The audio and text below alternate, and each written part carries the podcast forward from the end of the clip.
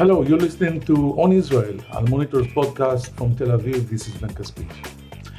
What makes Joe Biden tick, and what influence will he have on the Middle East and Israel in particular? We will try to answer these questions today on Al Monitor's On Israel podcast. Since Biden's election, the lights have been burning all night in many regional capitals.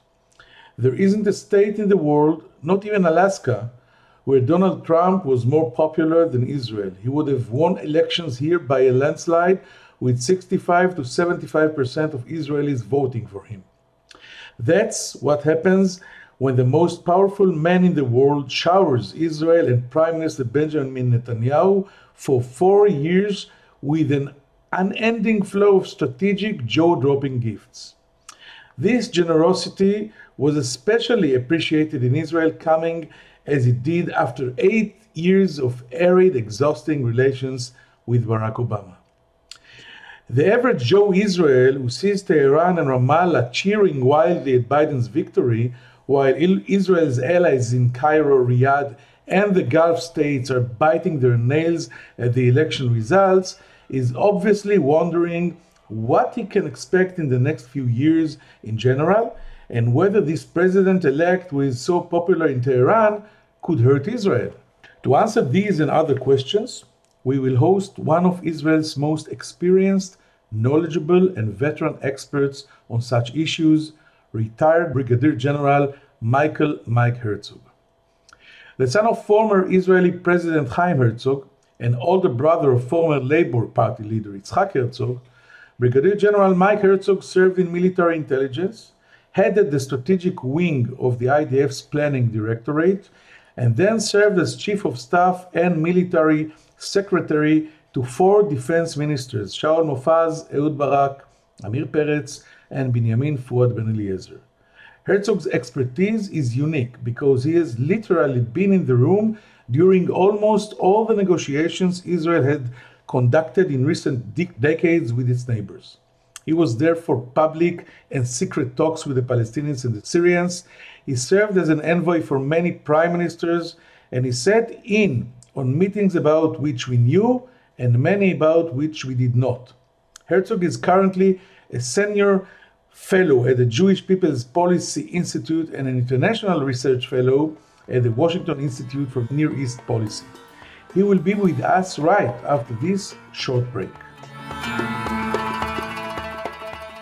If you're listening to this podcast, you obviously care about the Middle East. And if you do, you should probably be reading Al Monitor. Al Monitor is a global newsroom headquartered in Washington, D.C., with a network of over 160 contributors around the world. Al Monitor offers first class reporting and analysis from a range of perspectives and an approach that represents the highest journalistic standards, as well as an award winning commitment to press freedom and independence. If you haven't done so already, visit us at almonitor.com, check out our articles, and sign up for our free newsletters. There's a lot to choose from, including the Week in Review, an essay that offers unusual insights and forecasts into the region based upon Al Monitor's outstanding reporting. And if you haven't done so, please subscribe to our Al Monitor podcast on your favorite podcast platform on Israel with Ben Caspit and on the Middle East with me, Andrew Parasiliti.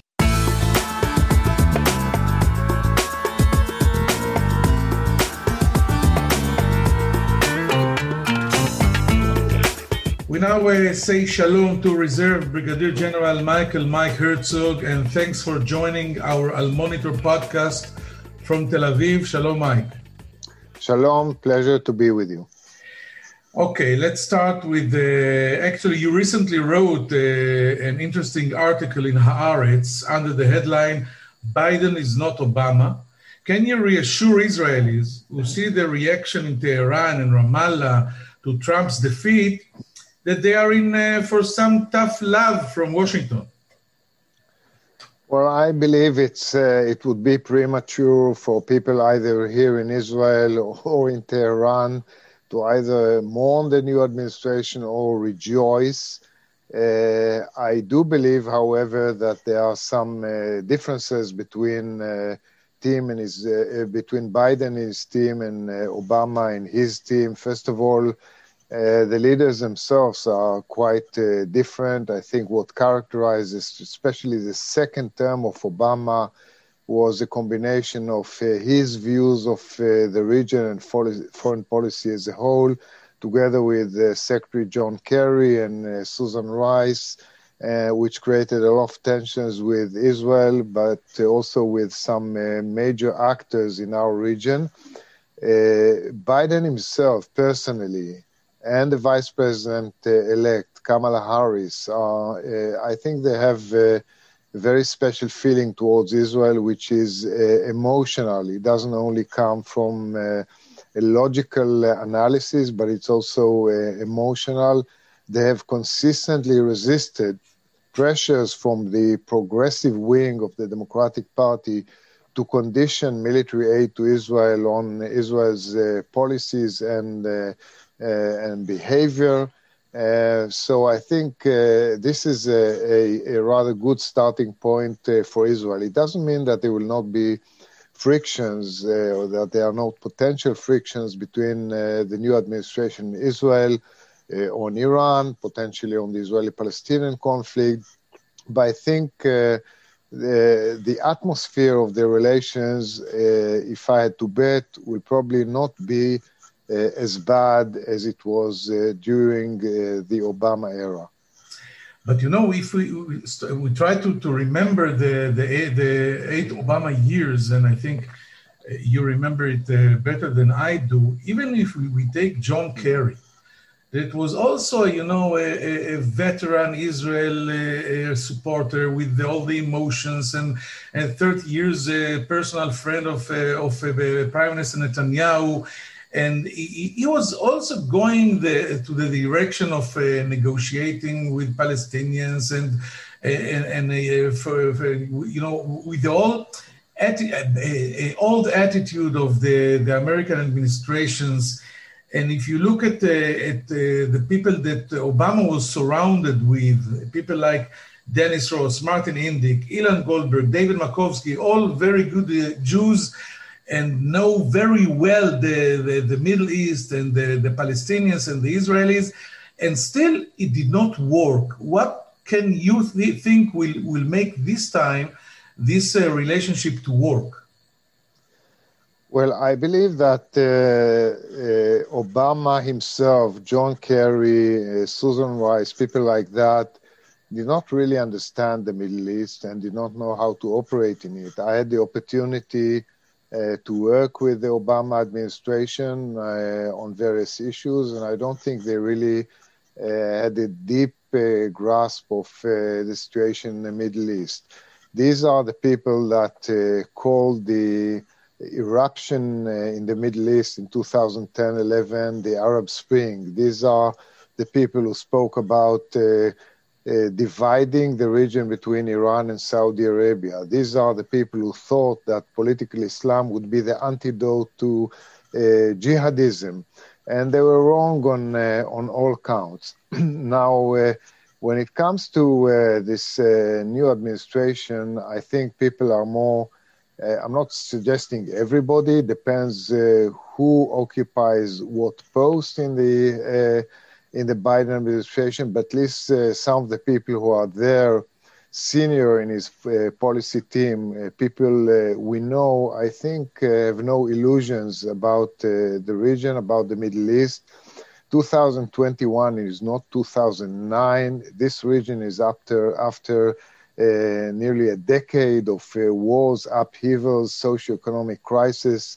I think people learned something. I, I would like to think so, at least it doesn't mean they will not mean, uh, make mistake. And uh, if you ask you to ask me to what uh, uh, to what degree they will be effective in their policies, that remains to be seen. It's one thing to design certain policy, and it's something very different to implement it uh, successfully. Uh, whatever you may say about the Trump administration and their policies, but the fact that they were assertive, unpredictable, um, uh, did manage to move actors in the region, whether in the right or in the wrong direction, but people responded to the Trump administration, some for fear, some for other reasons. Uh, but right or wrong, uh, they managed to be effective. Whether or not the new uh, administration will be as effective, I don't know, remains to be seen. So let's now try to talk about the other side, and you know this side even better because he worked with uh, all the Israelis, including uh, Prime Minister Benjamin Netanyahu, in many occasions. Do you think that Prime Minister will learn from his mistakes, his uh, past mistakes during the Obama presidency, and convince Biden in this way or the other to give him access to future American negotiations with Iran? What we say in, in Israeli slang be in the room and not uh, not in a back room or or outside. What advice would you give Netanyahu on this uh, vital issue ahead of his first White House meeting with Biden? Well, first, I don't know. I do not know if Mr. Netanyahu uh, believes that he uh, made the mistake with the Obama administration. But I can tell you that uh, my impression, at least, is that uh, the Biden team, and again, I stress again, we have to see who occupies what post. But uh, generally speaking, the attitude there is uh, of uh, they, they, would like to uh, have a close dialogue with Israel on the main policy issues, including Iran. Whereas during, during the Obama era and his negotiations with Iran over the JCPOA, Israel was excluded. Uh, in this case, I think uh, the thinking is different. Uh, it is to talk to Israel and some other uh, major actors in the region. It doesn't mean they will uh, accept everything we say. It doesn't mean that they will follow uh, all of Israel's recommendations, but that they intend to hold such a dialogue. And to the extent that uh, uh, the new team will not harbor negative uh, sentiments towards the Israeli government, I think there is a better opportunity to quietly discuss all these uh, policy issues. If you ask me about recommendations to the prime minister ahead of his uh, first meeting with uh, President Biden, I would say first, be humble.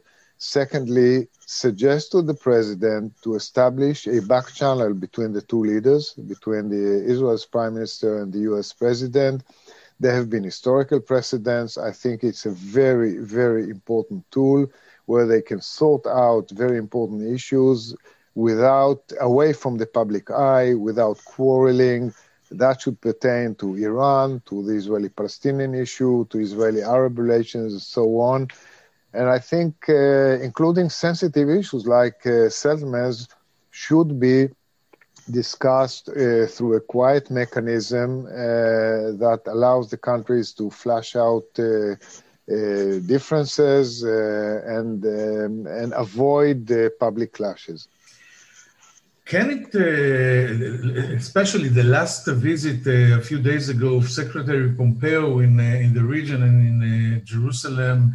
Visiting a, a settlement, visit, visiting the Golan Heights, showering us with more strategic presents, the very intimate relations, almost romantic relations between Netanyahu and President Trump that left Netanyahu to be the last one to congratulate the president elect. Can all these be obstacles uh, uh, that will uh, will, will not allow Netanyahu do what whatever we just said he must do with the back channel, etc. Well, I think um, Mr. Netanyahu, like uh, all regional uh, leaders, will have to adjust to a new uh, administration in Washington D.C. We already see the beginning of the Biden effect. For example, the Palestinians suddenly willing to resume uh, coordination, security and civilian coordination with Israel, and they are willing to finally take the tax revenues, revenues that Israel collects on their behalf, uh, and that is part of the Biden effect. So I think um, the Israeli government, other governments in the region uh, as well, will have to to adjust to the extent possible uh, to this uh, new effect. We all know that the Biden administration will hold a different uh, policy over the issue of settlements and uh, the Israeli Palestinian issue. and uh, the two countries will have to uh, start a dialogue about this, uh, where to go ahead from uh, from where we are now. I don't believe that uh, the Biden administration will uh, prioritize the Israeli-Palestinian issue or will launch a peace initiative, but they are sensitive to the issue of settlements, and they would like to, at a minimum, to keep the window open for a future Israeli-Palestinian political separation, uh, two-state solution, and uh, that will require a, as I said, I would I, I would recommend a quiet mechanism uh, of a dialogue between uh, the two leaderships. So you, you you don't expect a new deal of the century or a American initiative, a dramatic American initiative uh, uh, in the Israeli-Palestinian track, but are you afraid or eh, expect that President Biden will reverse some of his predecessors' decisions, like like announcing that the settlements are, you know, whatever we do, we manufacture in the settlements is uh, manufactured in Israel and not in the occupied territories and such, or will he, will the president leave whatever President Trump did and go forward without reversing it? So that's a very interesting uh, question. My understanding is that uh, the Biden team uh, decided to go in a, move forward on this issue in a phased manner. The first phase, they have already decided to uh, re-engage the Palestinian leadership, to resume uh, financial aid to uh, UNRWA, and perhaps also directly to projects in in the PA they decided to reopen the uh, U.S. consulate in Jerusalem, separate from the embassy, uh, and they would like to reopen the PLO office in Washington D.C. There are some legal obstacles uh, according to U.S. law, but uh, the decision was already taken. Uh, the second uh, phase relates to the question you mentioned, and I think they have not made a decision yet and it'll be very interesting to see what decision they make. For example, will the Biden administration formally reverse uh, the Trump policies of uh, stipulating that settlements are not illegal? Uh, or even implying that settlements should be part of, uh, of Israel in, uh, in, in any future setting. Will the Biden administration officially announce that uh, the Trump peace plan is no longer valid? These are interesting questions and uh, they will have to be decided upon. I think they will have to choose between ignoring the Trump decision or formally uh, renouncing them, and that will have a lot of uh, implication. The third phase, whether or not to come out with a political initiative uh, or try and get the parties to negotiate, I think is still far away. Uh, is not uh, their intention right now, and that will be decided, I think, uh, only after some time lapses and, and they see where things stand between the parties. I want to dive now into the Iranian issue. This issue is a lot more uh, existential for Israel, and uh, in, uh, many Israelis are very are deeply interested in whatever is going to happen between the Biden administration and, uh, and Iran. Uh, what do you think the Biden administration will do about Iran? Will they turn back the clock, return to the original nuclear agreement, and launch negotiations uh, on an improved version? Will Biden ease the sanctions on Iran as a, as a good faith measure, unlike Trump, who insisted on sanctions as a bargaining chip? You know, there were there were a few publications, I think in the New York Times, that Biden, I, am sorry, Trump considered in the last days a, a strike against Iran in, in his final weeks at the White House. Could Israel and the U.S. agree on uh, the definition of a satisfactory nuclear agreement with the Iranians now when Biden will, will be in post? Can Biden reach such an agreement with uh, Tehran in a more efficient and determined way then Obama handled the Iranians, and I know it was very, a very long and complicated question. Well, there, it's actually several questions, so yes. let me take them uh, one by one. First, uh, uh, Biden himself and uh, some senior people around him uh, already uh, made public uh, their intention to go back to the Iran nuclear deal, the JCPOA, on its original terms. I mean, the first thing they want to do is freeze the situation and then get Iran and the United States back to compliance with the JCPOA, which means Iran will have to uh, go back on its uh, violations of, uh, of the terms of the deal. And in return, the United States will lift the sanctions that Trump imposed on Iran when exiting the nuclear deal. Then, when the two parties are uh, back to compliance, the intention of uh, Biden is to negotiate an improved and expanded deal which addresses the flaws of the original deal, and they do recognize that there were some flaws there, and potentially also adds uh, the regional uh, aspect which was absent from the original deal. The, the deal was only on the nuclear issue, did not address Iran's regional uh, behavior, and that they would like to add either as part of a new deal or in, a, in parallel negotiations with Iran possibly involving also some uh, regional uh, stakeholders like Saudi Arabia and others. This is uh, ambitious, it's also problematic. First of all, I'm not sure that uh, the Americans will succeed at all to get Iran back to compliance. Uh, the Iranians are saying first lift sanctions and then we'll go back to the deal. The United States say no, first you uh, go back to the deal and then we'll lift sanctions. Secondly, the big question, and there's a big policy debate about this, uh, what leverage would the Biden administration have over the Iranians after lifting some sanctions? Uh, the Biden team says uh, we will lift only nuclear related sanctions, uh, but sanctions uh, that relate to uh, missiles, violation of human rights, terrorism, and so on will remain in place, and we can always add.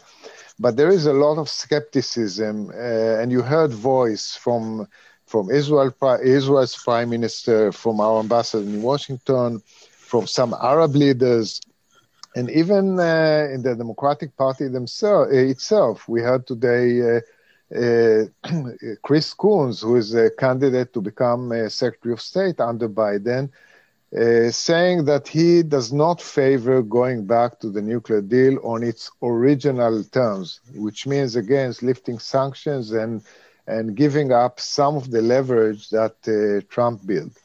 Now, I would say that if uh the Biden plan does not uh, work, namely they they fail in getting Iran back to the deal, and Iran continues to enrich uranium and develop its uh, nuclear uh, program in violation of the JCPOA, uh, JCPOA and continuously uh, decreases the so-called breakout time, the breakout to uh, one bomb's worth of uh, military-grade fissile material. If that happens, then inevitably you will hear talk about the military option. Uh, what is the way to stop Iran from approaching the nuclear threshold and crossing it? And we've been there, as you well know, eight, nine, ten years ago uh, with the Obama administration. If uh, Biden succeeds in uh, getting Iran back to the deal and negotiating a new deal, the big question will be what consti- constitutes a good deal, a deal that Israel can live with. Uh, so let me start with the second question and then go back to the first. On the question of uh, what would be a good deal, I think uh, there's likely to be differences, uh, difference of views between Jerusalem and Washington, uh, because ultimately uh, you will have to draw a line somewhere between the original terms of the deal and let's say Pompeo's uh, 12 uh, conditions to Iran, which is maximalist and includes everything no enrichment, no support for terror groups, get out of Syria, get out of Iraq, uh, stop human rights violations, so on and so forth. It's like the maximalist list, And everybody knows that uh, you cannot get a deal on such a list. So the question is where to draw the line. I think that uh, one element that uh, uh most people in the policy community here and in America agree on is that what's called the sunset clause, the, the lifting of the limitation on uh, the Iranian nuclear uh, program, uh, is too short and has to be extended. Uh, I mean, Trump, Trump said it wants to extend it indefinitely, but definitely um, uh, many more years than uh, the original 15 plus years, which means that in no time Iran will become a legitimate nuclear, nuclear threshold state. Uh, but what do you add beyond sunset, extending sunset, sunsets, including uh, missiles, monitoring? Uh, how do you address uh, possible military dimension, so-called PMD, uh, which was an issue which was opened by the Iranian nuclear archive seized by Israel and, and many, many other issues. How do you relate to Iran's regional behavior? Do you strive to be to put it as part of uh, the New Deal, which means you really go for a grand bargain and overload the agenda, or you do you address it in a different manner? These are open questions, and I suspect that there are would probably be some uh, gaps between how they are seen in Jerusalem and how they are seen in, in Washington. Now, your final question about uh, the trigger for a military, uh, uh using the military option, here too, I think uh, there's likely to be differences of views between Jerusalem and the United States, probably similar to the ones we had uh, during the Obama administration. The debate then was what would constitute the trigger uh, to such a uh, to the usage of a military option. In Washington's view, in the Obama administration's view, it was it would be if Iran rushes to the bomb. In Israel's view, it has always been if Iran develops the capability to rush to a bomb in a very short time. And these are two different uh, triggers, two different definitions, and they might come up again. We're out of time, but I, I cannot close this uh, interesting conversation without asking you, uh, uh Michael Herzog, do you think the normalization momentum between Israel and the Gulf states and other states in the region will continue once Trump leaves the White House? the short answer is yes. I believe that the train left the station and that this uh, trajectory will continue. First and foremost, because it is uh, uh, the enlightened self interest of uh, actors in the region uh, who look around, uh, who've been challenged by.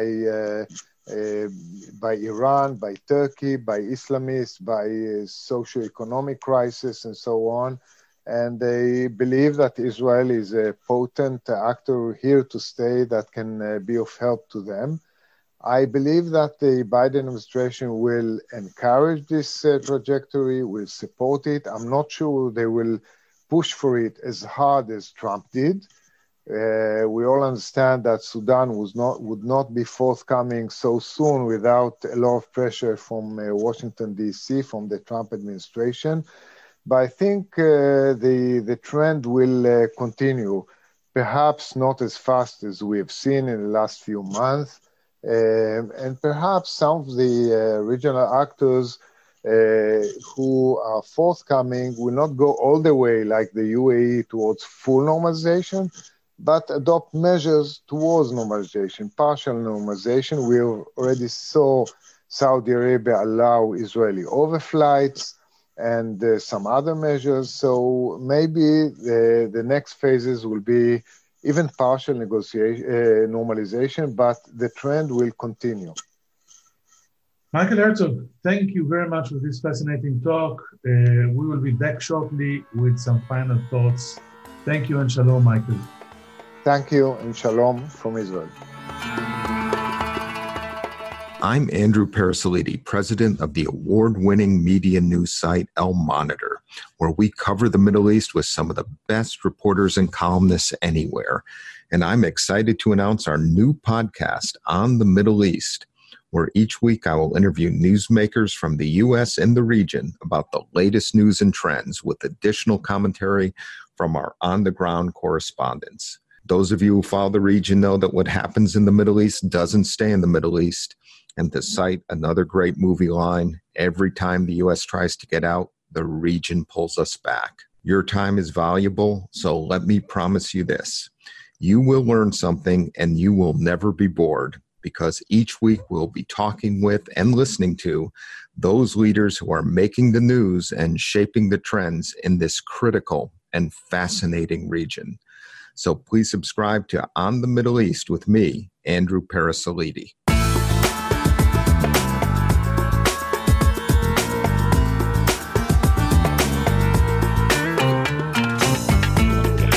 Thank you for staying with us. The basic message of our guest today, retired uh, Brigadier General Michael Herzog, is that uh, Biden will not be another Obama. The support of President elect Biden to Israel is a lot more emotional than the rational uh, support of uh, President Obama. And Israel should not expect a dramatic shift in the Biden administration towards the Israeli Palestinian track, not a new peace initiative or deal of the century, but we can see or forecast a different approach towards the Palestinian Authority per se, maybe reopening the PLO's office in, uh, in uh, Washington, D.C., refinancing UNRWA, etc. An open question is Will uh, Biden reverse the administration's declaration that uh, the settlements are not illegal and not an obstacle to peace. Uh, uh, Michael Herzog says uh, that we have to uh, watch closely whatever is going to happen in this track in the near future. About the Iranian uh, front, the Biden goal, says uh, Michael Herzog, will be bringing back Iran to the negotiation table. there is no guarantee that it will succeed but and it's too early to uh, to predict the chances of such an initiative and uh, ch- the ch- chances of Israel and Washington under Biden reaching a basic formula that will define what is a new uh, nuclear agreement that Israel can live with and the Biden administration can produce. I hope you enjoyed it. Uh, see you next Monday uh, in On Israel here in Al Monitor. I'm Ben Caspit. Take care.